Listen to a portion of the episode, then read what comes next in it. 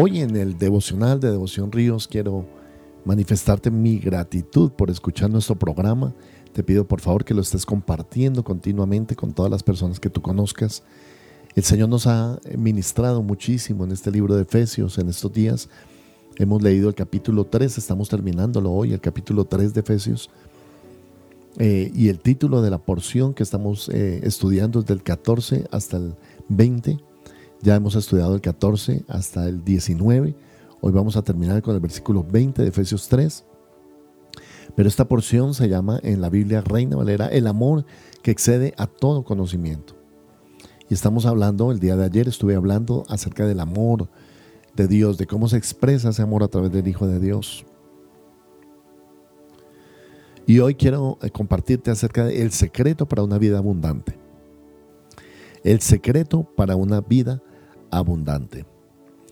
Vamos a estudiar la Biblia. Efesios capítulo 3, versículo 20 dice, y aquel que es poderoso para hacer todas las cosas mucho más abundantemente de lo que pedimos o entendemos según el poder que actúa en nosotros, a Él sea la gloria en la iglesia, en Cristo Jesús por todas las edades, por los siglos de los siglos.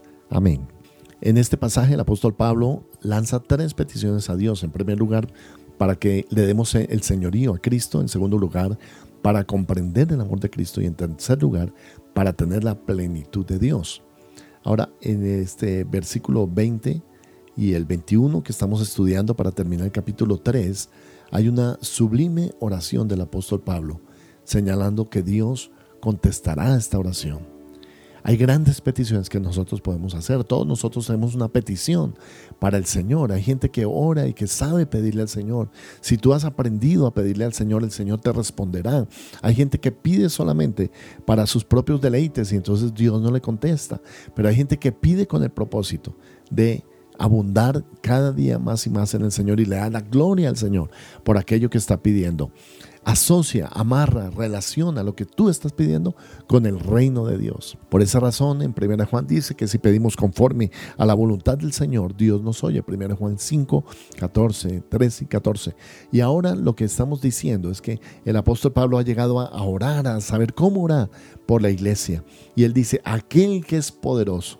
Qué linda esa frase. Aquel que es poderoso. Se está refiriendo a Cristo. Ahora, como la, forma como nosotros aprendamos a ver al Señor marcará también el destino de nuestra oración. La forma como nosotros tengamos una visión de Cristo para mí Cristo es victorioso, es vencedor. Él no está vencido, Él venció la muerte con su poder.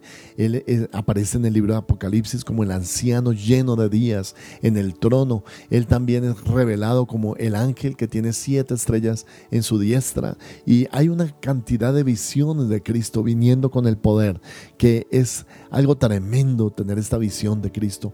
No esa visión que nosotros tenemos continuamente como Cristo sufriente, crucificado y sangrante, sino como un Cristo levantado, poderoso y victorioso. No a esa visión que tienen algunos de un Cristo niño, sino como un Cristo en su madurez y en su plenitud, aquel que es poderoso. Cristo es poderoso frente al diablo, al enemigo. Cuando Él se enfrentó al diablo, en la tentación en el desierto. En Mateo capítulo 4 dice que el Espíritu lo llevó al desierto y entonces el diablo vino para tentarle y Cristo salió vencedor en ese encuentro. La Biblia dice que nosotros cuando nos enfrentamos al enemigo, el, el, enemigo anda como león rugiente buscando a quien devorar, pero nosotros firmes en la fe, resistamos siempre al enemigo, dice la palabra de Dios. Resistid al diablo y huirá de vosotros. Cristo es poderoso contra el, eh, el, enemigo más grande que es Satanás. Cristo es poderoso contra el pecado.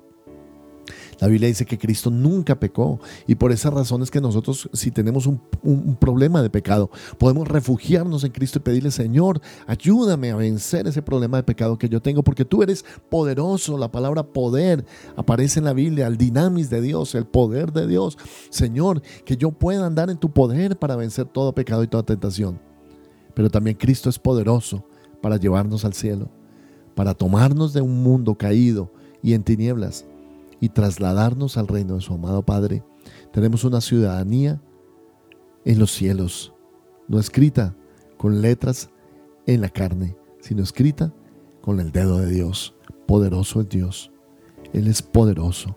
Yo quiero que tú te fijes en esa palabra, porque si has tenido debilidad, si has tenido insuficiencia, si has tenido enfermedad, si has tenido ansiedad, si has tenido temor, Cristo es poderoso.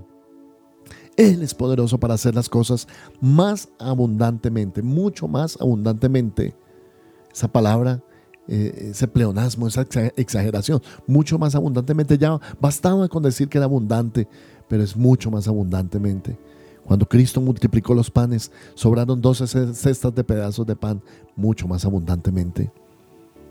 El Señor no nos da por medida el Espíritu, Él nos dará a todos abundantemente y mucho más que abundante está teniendo necesidad económica, financiera en estos días, dile Señor, yo, yo me pego a esta promesa, tú lo harás mucho más abundantemente de lo que pido, yo entiendo, según el poder que actúa en mí.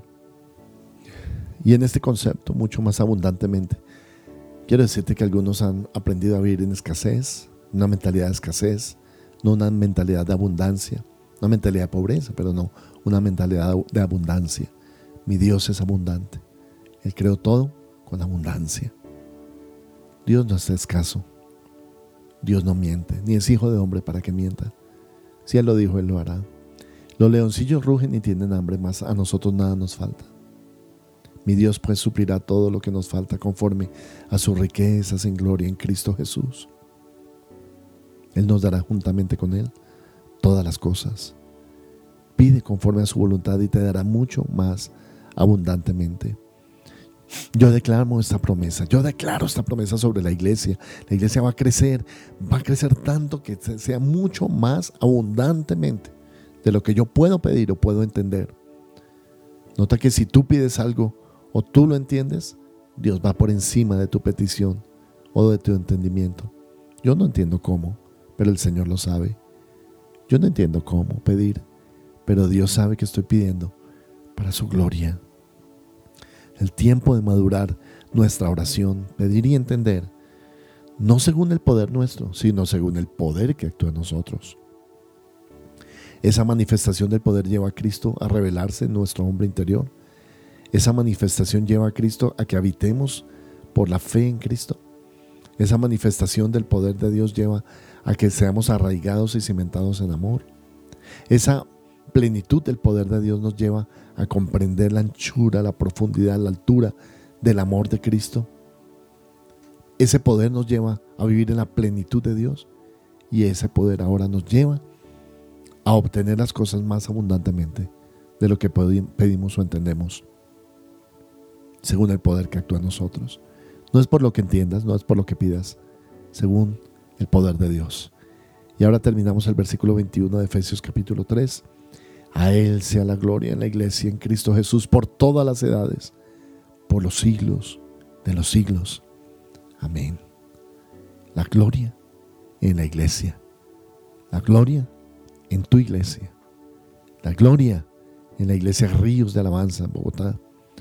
La gloria en la iglesia donde el Señor te ha sembrado, donde Dios te ha edificado, donde Dios te ha hecho crecer, donde Dios te ha madurado la gloria en la iglesia. Bendito seas tú, Señor. Vamos a orar. Padre, gracias por este estudio de Efesios. Gracias por este capítulo poderoso. Gracias por hablarnos, Señor, por madurarnos, para que conozcamos la excelencia del poder de Dios que actúa en nosotros. Esta mañana yo bendigo a cada oyente, a cada jovencito, jovencita, señor, señorita, a cada pareja que escucha este devocional. Y te pido, Padre, para que ellos puedan conocer el amor de Cristo, que excede todo conocimiento, Señor. Y ahora te pedimos, Señor, que nos des mucho más abundantemente de lo que podemos entender, según el poder que actúa en nosotros. Bendice a Colombia, bendice nuestra nación, bendice nuestra iglesia, Padre. Bendice a los pastores, a los líderes, y permite que juntos podamos conocer el amor de Cristo que excede a todo conocimiento. Amén y amén. Cada mañana, Señor, te buscaré y por tu espíritu tu gracia encontraré. En ti he encontrado esperanza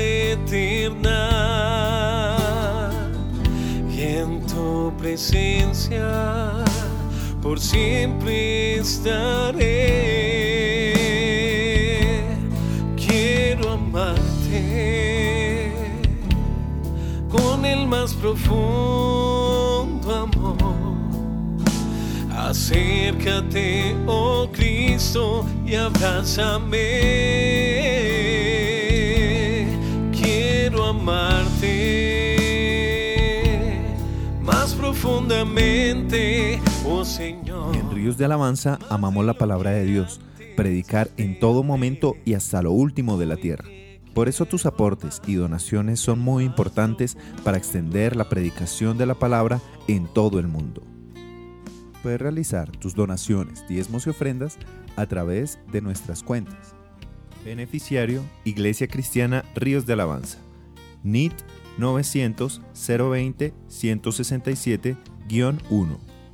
La vivienda, cuenta de ahorros 0004 0003 5366. BBVA, cuenta corriente 038 201 294 o a través de nuestra página web www.riosdealabanza.com slash donaciones. Acércate, oh Cristo, y abrázame.